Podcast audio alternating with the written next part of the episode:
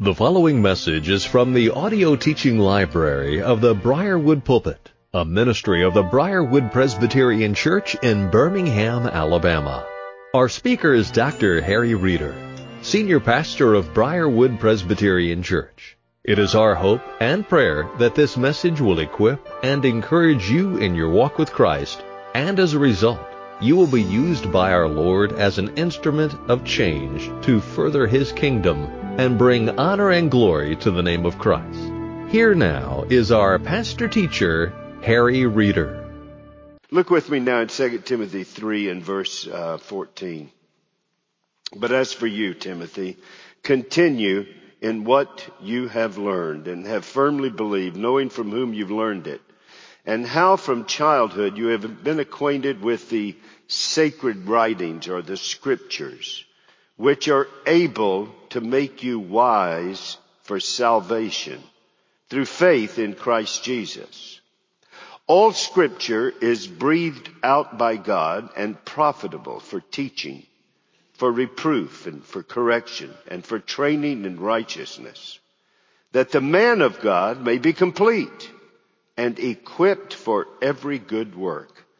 The grass withers, the flower fades, the word of our God abides forever abides forever. By God's grace and mercy, may His word be preached for you. Please be seated. As we uh, remember the Reformation, and by the way, as I said earlier, it's it's appropriate. In fact, the Bible calls us that very interesting word that's used in the Bible. Remember the Sabbath. Remember the body and blood of the Lord. Bring your children back here to this Ebenezer and remember what I've done. God's constantly calling us to remember. Now, you need to remember, I need to remember that God never changes. That's why we can not live in the past, but learn from the past to live in the present, that we would change the future.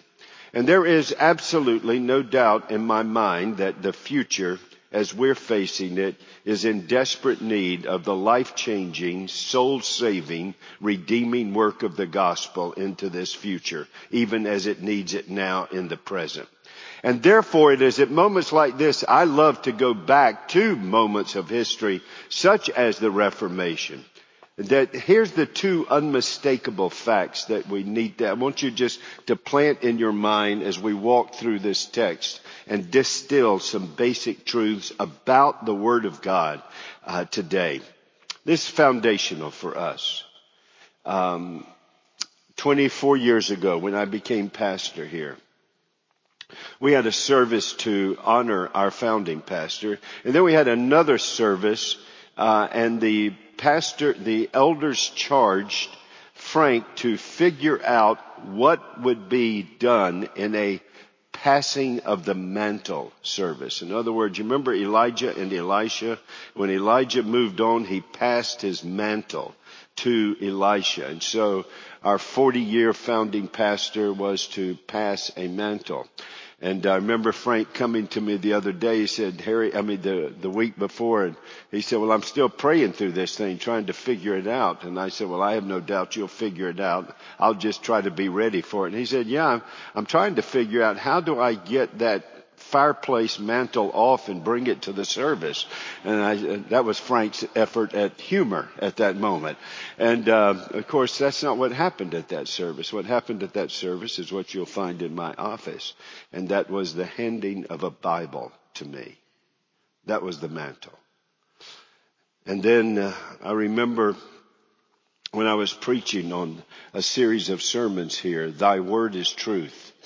And I remember when one of the young men in this congregation came up to me, who was actually, when this sanctuary was built, was actually, um, was actually working for the construction crew that was building the sanctuary. And on the day this platform was being poured with concrete before it would be overlaid with the wood, he came in early that morning and he took a Bible that now rests right under where this pulpit is. And the concrete was poured around it. What I would have you know, as firm as that concrete is, something firmer is in that concrete. And that is God's Word.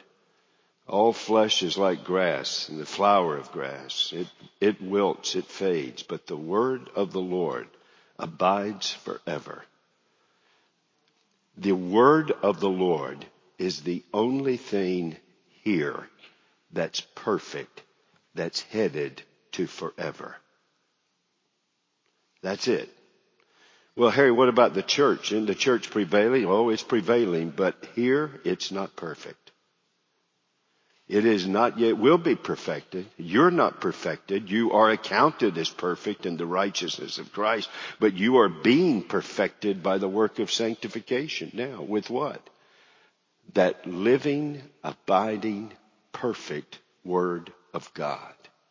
It is that that is crucial to us. That's why what, there's two unmistakable facts that I want you just to register in your mind uh, as we just take a brief look at a couple of things in distillation uh, this Reformation Sunday from this text. The first unmistakable fact is you just went through what became known as the five solas. Not long after the Reformation, there was a, there were two attempts to undermine the Reformation, one from the Roman Church and one from error within the Reformed Church. And that error that was within the Reformed Church was, uh, was an error called um, uh, Arminianism.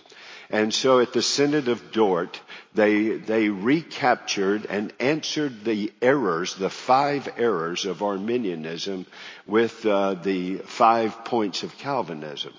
But what they called upon were the solas that had come out of the Reformation. We just went through them. Sola, the, the, the word alone is crucial in the Reformation that we are saved by grace alone. Now grace is never alone. Grace always leaves tracks of its presence, but those tracks don't save us. It's God's grace that saves us. For by, so that we're saved by grace alone through faith alone. What does God's grace give us? God's grace gives us faith whereby we receive Christ as Lord and Savior. For by grace are you saved through faith, and that not of yourselves. It is the gift of God's grace to us. So we're saved by grace alone, through faith alone, and there's only one Savior in Christ alone.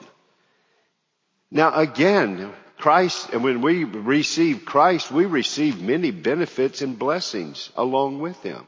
When we, God's grace lays hold of us, it gives us a changed life. When God's, uh, when we believe, faith has works that manifest its reality. But the changes that grace brings, the works that evidence faith, and the very, uh, the, uh, the blessings that Christ gives to us, those things do not save us. The one alone who saves us is Christ because of God's grace, which gives us faith to lay hold of Him. And ultimately, why has all this been done? To the praise of His glorious grace. So that's why those five solas are there. But you'll notice I haven't mentioned one.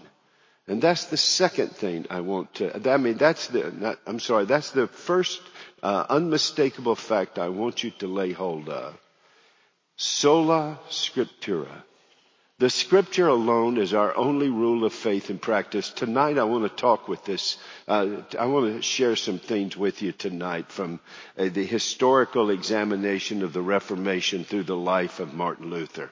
But one of the things you got to understand, this is amazing that the Reformation, which began to the cauldron of it in the 16th century, uh, and the magisterial reformers, Calvin and Luther and, and Melanchthon and Cranmer and Latimer and Ridley and, and all of these magisterial reformers, it didn't begin in the 16th century. It began in the 15th century. And it didn't just begin in a place called Wittenberg, Germany. No, it began all over. It was there. It was happening in Italy. It was happening. Uh, it was happening in England. It was happening in France. It was happening, and there were these men that God was using, and one of the burdens of their heart was God's word. for God's people in their own languages. That's why the reformers eventually get to the crucial issue. It is not the culture that is our rule of faith and practice. It is not church.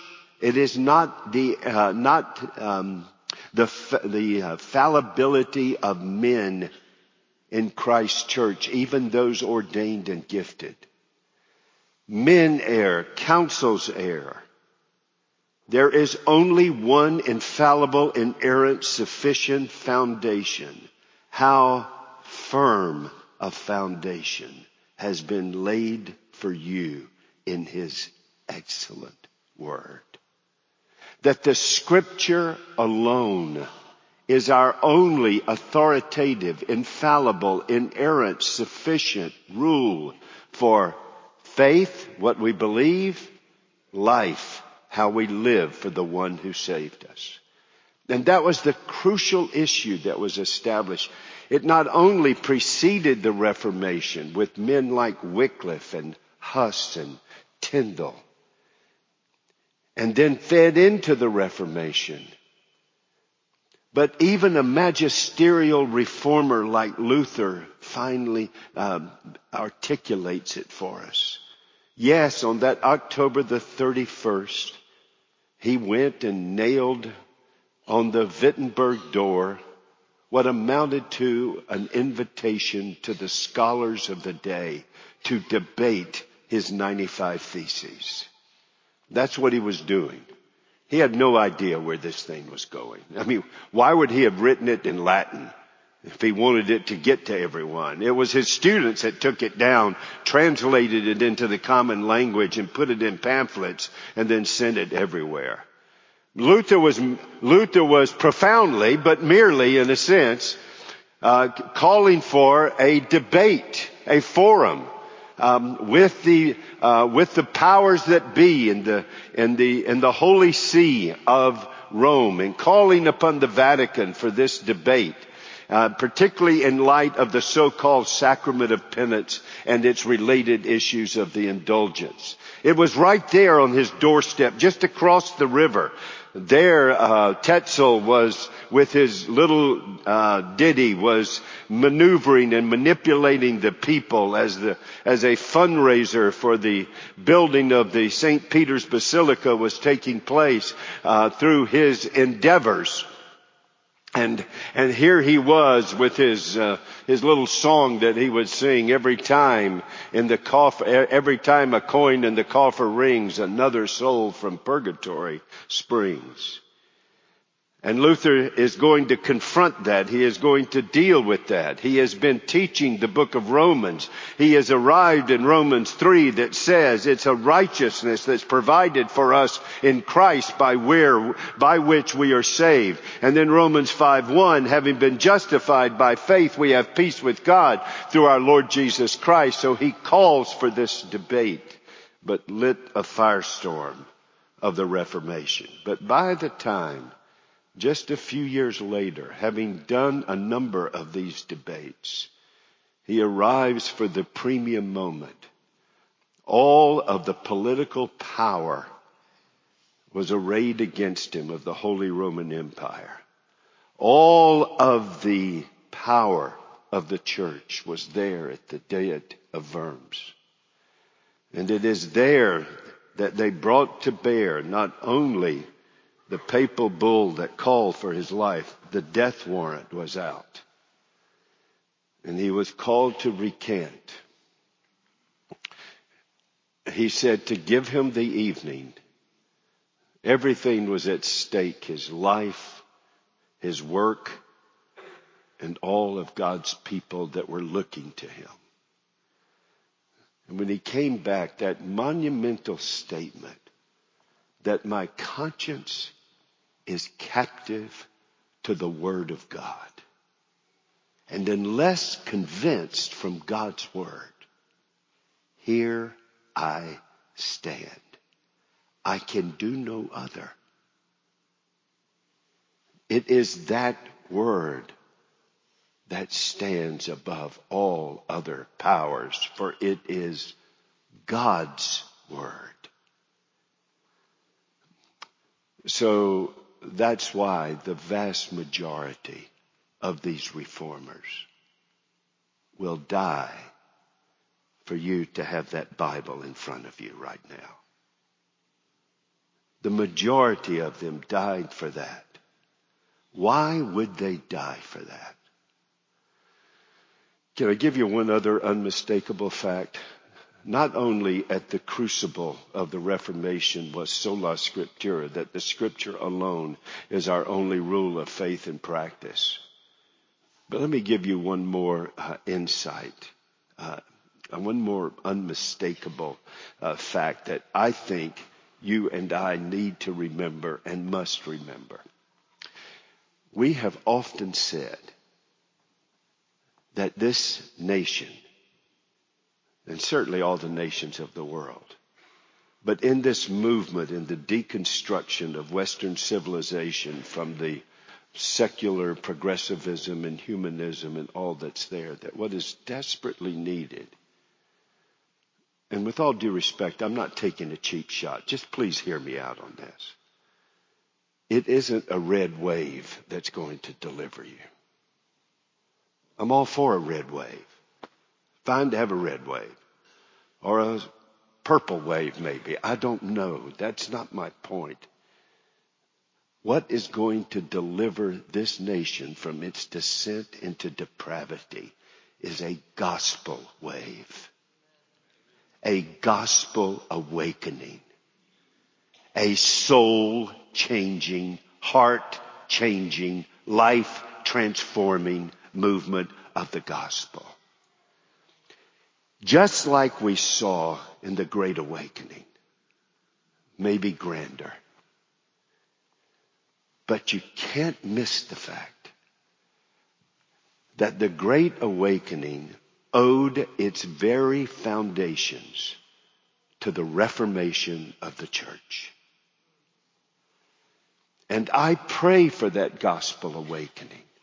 But I am more convinced than ever that gospel awakening awaits a church reformation, a new reformation.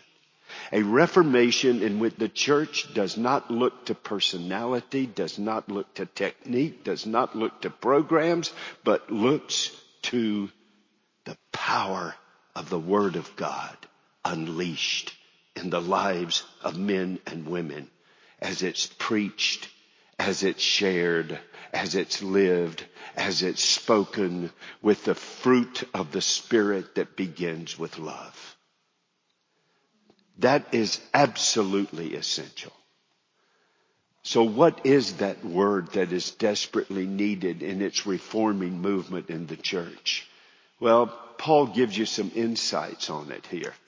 I would just simply like to say one of the things I love about this text of scripture is I, in fact, this almost was your sermon today. It's not. It's just going to be referred to today in the uh, moments that I have left. I just simply want to refer to the fact that what I'm going to draw out in 2 Timothy 3 is not going to be exhaustive. But what I want to draw out from 2 Timothy 3 is I could walk you through the Gospels and in the life and ministry of Jesus, he said every one of these. He said every single one of them. In John 5, he said, the scripture cannot be broken. It's infallible. It's reliable. In John 9, he says, you search the scriptures because you think that in them you have life, but they bear witness of me. The power to give life is in the scriptures. When Christ is exalted, beginning with Moses and with all the prophets, Luke 24, beginning with Moses and with all the prophets, he explained himself in all the scriptures. Our Lord made it abundantly clear, perhaps no more powerfully than in John 17, 17, when he prayed to the Father Father, sanctify them. Set my people apart. Sanctify them in the truth. Thy word is truth. Doesn't contain it. Doesn't become it. It is truth. And whose word is it? Whose word is it? God's word. Thy word is truth. And so what Paul does is bring this at the end of his life where he also is placing the mantle in the last epistle he writes. He places the mantle upon his cherished son in the faith, Timothy. And what is he going to tell him in first, in 2 Timothy 4 2? Timothy, preach the word. And in 2 Timothy 3, he tells him about that word. Can I just draw out a couple of things for you from this scripture that alone is our only rule of faith and practice? Let me give you let me ask you to go back with me to take a look at that text. But as for you, Timothy, continue in the things you have learned, knowing from whom you have learned them, and that from childhood you have known the scriptures, the sacred writings, which are able, now watch this, which are able to give you the wisdom that leads to salvation through faith in Christ Jesus. That's the gospel. Now don't forget something. What Bible is Timothy working with? Old Testament. You don't have one way of salvation in the Old Testament and another one in the New. In the Old Testament, you've got the gospel in symbol, in sign, in shadow, in precept, and in narratives that show you Abraham believed God and it was credited to him as righteousness. You're saved by grace alone, through faith alone, in Christ alone. Did they have the same clarity that we have in the New Testament that expounds all of those things that are fulfilled in Christ? No, they didn't have the clarity we do, but we have it. And now we look back and see, aha, the ark, that's pointing to Jesus. The, the burnt offerings, that's pointing to Jesus. The wave offerings, that's pointing to Jesus. The prophets, he's the prophet. The priest, he's the priest. The kings, he's the king.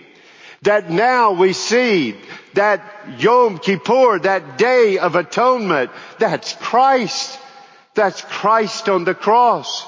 That expiation, the scapegoat that takes the sins away from the people, that's Christ who takes away our sins. That propitiation, that satisfaction that we desperately need that won't come from bulls and goats, that satisfaction that came when Christ took our sins and said what was just sung, it is finished. It's Him that this is pointing to. He's the Passover. He's the circumcision. He's the tabernacle. He is the temple. It is all yes and amen in Christ beginning with Moses and with all the prophets. He explained himself in all the scriptures. It is a gospel word. It is a Christ exalting word. That's the Bible we have. Timothy and Paul had the shadows. We have the fulfillment. We have the exposition. In the Old Testament, which is the New Testament concealed, and the New Testament, which is the Old Testament revealed. So the first thing we learn, we've got a gospel word, salvation. You can't find it anywhere else. And the stewardship of this word to proclaim that gospel has been given to us. And when you preach the gospel, it is the, it is Christ exalting. It is able to give you the wisdom that leads to salvation through faith in Christ. Not faith in faith. Faith doesn't save you. Jesus saves you by faith. Faith's the instrument. It's not the savior. The apostle Paul does not say in 2 Timothy, I suffer these things and I'm not ashamed because I know when I believed. He says, I know whom I have believed. He is able to guard what I have entrusted to him. So here it's a gospel word. It is a Christ-centered word. It is a, it is a God-given word. Look at that 16th verse. All scripture is theopneustos. It's God-breathed. That's why the prophets didn't say, Isaiah says on behalf of the Lord. They say, no, thus saith the Lord. That's why the apostle Paul says, I am glad that you received our word for that which it is, the word of God, not the word of man. This is God's word. When you say and I say we don't have time for it, we don't have time for God's word. When we say that we're not interested in it, uh, to me, that's, I think this is one of the challenging things. I want you to know something as clear as I can say this from personal testimony. I did everything I could to avoid the Bible when I was unsaved. And the night that, the day I got converted, I read the New Testament that night and started looking up where good preachers were that next day. What changed? The Bible hadn't changed. What changed was I had changed.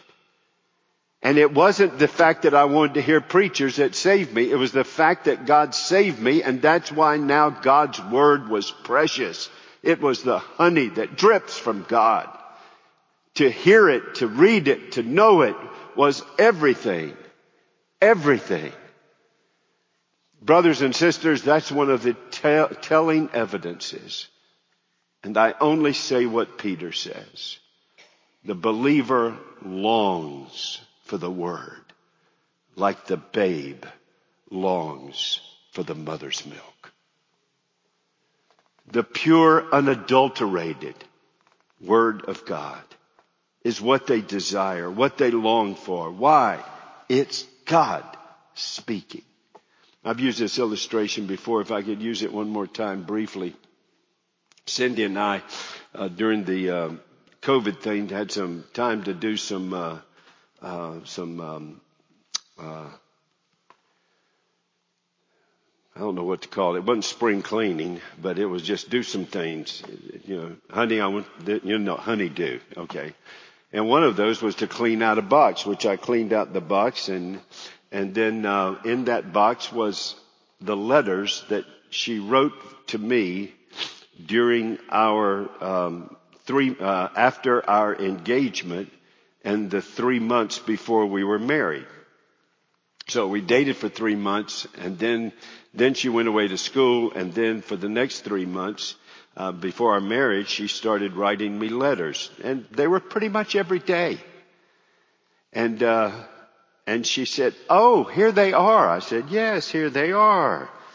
And she opened and she took the, we took the rubber band off. And I'm sitting there praying as we go through, oh dear Lord, please let every single one of these envelopes be opened. Please. I do not want to come across, oh, you didn't want to read this one? Are you too busy to read my letter that day that I took the time to write every single day? Well, Thankfully, I did not uh, come short. But folks, these are God's, this is God's word to you. You need it every day. You need it preached at least every Lord's day. You need it pastorally preached. You need it in your life. This is God's Word. It has been given to you. This is why we say it's infallible. It's reliable. The scriptures cannot be broken because it is God's Word and God is trustworthy. God is unfailing. That means what belongs to God is unfailing and God's Word belongs to Him. Therefore it is utterly reliable it tells you how to parent. It tells you how to live. It tells you how to do business. It tells you how to do all of those things for Christ, in Christ, to God's glory. And the blessing is not defined by the metrics of the world. The blessings is defined by praise to God, by the way His people live in the power of the Spirit being directed by the Word of God. There is where the prosperity and success of the gospel is at work. Not in the metrics of this world, but in the glorious measurement that our God is being exalted because his people love his word, know his word, live his word, ex- share his word, proclaim his word. And that word is inerrant. Are there difficult passages? Absolutely. There are difficult passages. But it is an inerrant word. The answers are there. It is actually reliable because there is no error. Why? Because God can't err. It may take a while for the geologists, the scientists, the biologists, the social scientists. It may take a while to catch up with him. But God's word is true. Let every man be a liar. It is infallible. It is inerrant. And because it is God given, fourthly, it is profitable. Here is your profit every day. All scripture is inspired by God and is profitable. Profitable for teaching. Profitable for correction, uh, reproof. Prof- profitable for correction. Profitable for training. Here is my training camp. Here is my spiritual diet. Here is the directions for my spiritual exercise. Here is everything I need for godliness. That's what Peter says. That in the scripture, Peter says all things necessary for godliness and righteousness before the Lord are here. This is why we say it is our only rule for faith and practice. We don't look somewhere else for faith and defining those practices that are pleasing to Him. It is God's Word that we go to. It is God's Word that is profitable. And that means all of it. All of God's Word is profitable. Fifthly and finally, it is sufficient that the man of God may be complete and equipped for every good work. It is a sufficient word. Now let me be very quick and careful to uh, to make sure you understand what we mean by this. When we say that the Bible is true, it's God's word. It's inerrant. It's infallible. It is a gospel message. It is a Christ exalting message. When we say that, let me be also quick to tell you that it is sufficient. It is complete all that we need and all that we need pertaining to godliness and living for Him in terms of what we believe and what we do is given to us by precept in His Word. And this Word, I quote Psalm 119, is settled in the heavens forever. But here's what I want to be quick to tell you. Not all truth is in the Bible. The Bible doesn't, the Bible isn't a textbook on physics. Now when it speaks to physics, it's true. But the Bible is not a textbook on, um, uh, on geography. When it speaks to geography, it's true. The Bible, uh, the other day, my car was acting crazy. So what did I end up reading? I didn't turn to 2 Timothy 3. I went and got the handbook. Here's what this button does. Here's what that button does. And here's what this button does. It told me what to do. And guess what? It was accurate. It was true. Not all truth is in the Bible. In fact, not all of spiritual truth is in the Bible. Does not the Bible tell you in the Gospel of John that Jesus, it repeats this in fact, that Jesus said many things that aren't recorded. In fact, if we were to record, and I'm just quoting them, if we were to record all that he had said, and then they give this hyperbole to show how important what he says is, the whole world couldn't contain the books. So this is a sovereign God putting what we need sufficiently in His Word. Not all truth is in the Bible. Deuteronomy 29, 29. The secret things belong to the Lord our God. The things revealed to us and to our children. This is what God's revealed to us and to our children. This is sufficient. This is what we need. But not all truth is in there. But everything that's in there is true. Everything that's in there is true and all that I need to know Him, love Him, serve Him, all that I need is there. And all that I need when people bring to me the claims of truth from God's general revelation, all that I need to evaluate that has been given to me in the Word. That's why we want to develop a biblical world and life view. When the, when the claims of the world come to us and we begin to filter through them, it can't contradict God's Word if it is of God and it is true. But all that I need to know Christ, make Christ known, live for Christ is here in it, in this word. It is sufficient. It is adequate and to make me complete for every good work before the Lord. Well, let me just give you a, a takeaway. I mean, just a, a brief takeaway, and um, and then uh, uh, there's obviously there's much more than this, but uh, thankfully, we get to do this every Lord's Day. Come to this Bible. We sing it. We read it. We pray it. We confess it. We memorize it. We meditate on it. We proclaim it. We study it. Brothers and sisters, let me just make a couple of things. I don't know hardly of anyone here. I'm sure there will be someone here that will t- dispute me on everything I've said. There, I, there may be here, and I'd love to talk with you.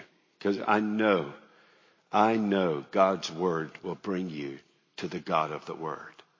Now I want to tell you something. If you don't know Jesus, you're on a collision course with hell. But God has given His Word to tell you what He'll do in your life. You can know this Word and not know Him, but you can't know Him without this Word. I'll take whatever time you want to take to talk about it. But I will tell you, I will only do what this word says with confidence in its reliability, its inerrancy, its sufficiency. I will endeavor to follow this biblical roadmap to bring you to Jesus, who will give you life evermore, who is in him all the promises of God are yes and amen. But among us here that would say that, yes, all scripture is inspired by God. It's our only rule of faith and practice. Many times we don't live consistently that way. And I think one of the reasons why is Satan has devices. He has snares. He has schemes. Some of them are obvious. Some of them are very subtle. Some of them are so subtle that many times we the preaching we choose to hear is selective. It doesn't preach. Remember what Paul said? I am innocent of your blood, Ephesus. Why? Because I declared to you what? The whole counsel, not the selected counsel of God. The whole counsel of God. Sometimes Satan can draw us away from the word read, studied, or preached that's selected passages ear tickling passages or twisted passages.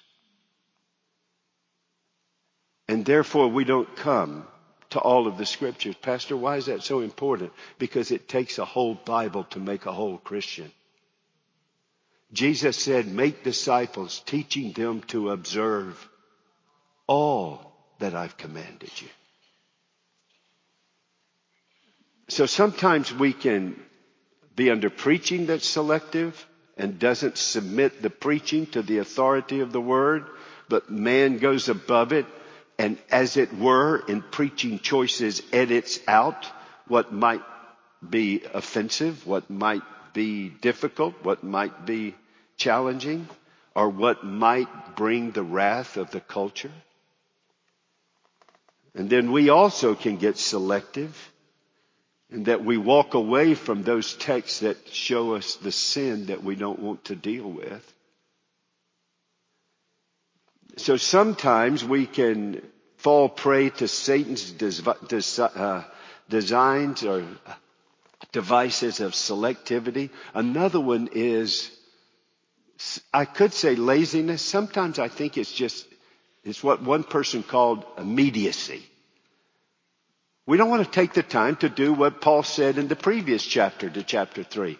Study and show yourself approved as a workman who needs not to be ashamed, handling accurately the word of the truth. We want immediacy. So we come up with bizarre, exotic doctrines such as, I get new revelation. I can go over here and say things a certain way and I get a word from God. Well, I thought this was sufficient. I thought this was sufficient. Why do I need another word for God? If I believe what he says about his word. Or I need another blessing. And so we begin for the sake of immediacy, shortcut. Why take the time to study? Why take the time to read? Why take the time to meditate, memorize? Well, I just want, hey, I'll get a word from God. And so these exotic doctrines drawing us away from the scripture alone as our rule of faith and practice. But sometimes, sometimes it's not just immediacy and sometimes it's not just the wanting a personal word. Sometimes we're selective and this is where we desperately need a reformation in the professing evangelical church. We're so much wanting to be a culture player to get cultural applause that we get silent on the very things that culture tells us to shut up. Listen, the church's mission is narrow. Make disciples. But our message is comprehensive. It's broad. It speaks to sanctity of life and gender and marriage and parenting. It speaks to those things. Therefore, pulpits must not be silent. I must not be selective. You must not be selective. Thoughtful, loving, compassionate, clear, patient, yes, but not selective. We must preach and teach the whole counsel of God and study all of God's Word. And then I would just say, Pastor, how can I avoid subtle, the subtle devices of Satan? We'll cultivate a love for God's Word to love the God of the Word. Don't, we're not talking about bibli, bibliolatry. We're not worshiping the Bible. This is a divine, perfect, complete, inerrant, infallible, sufficient instrument. It is God who saves. And it's designed to bring us to know Him, love Him, and serve Him. That's what took a hold of the reformers.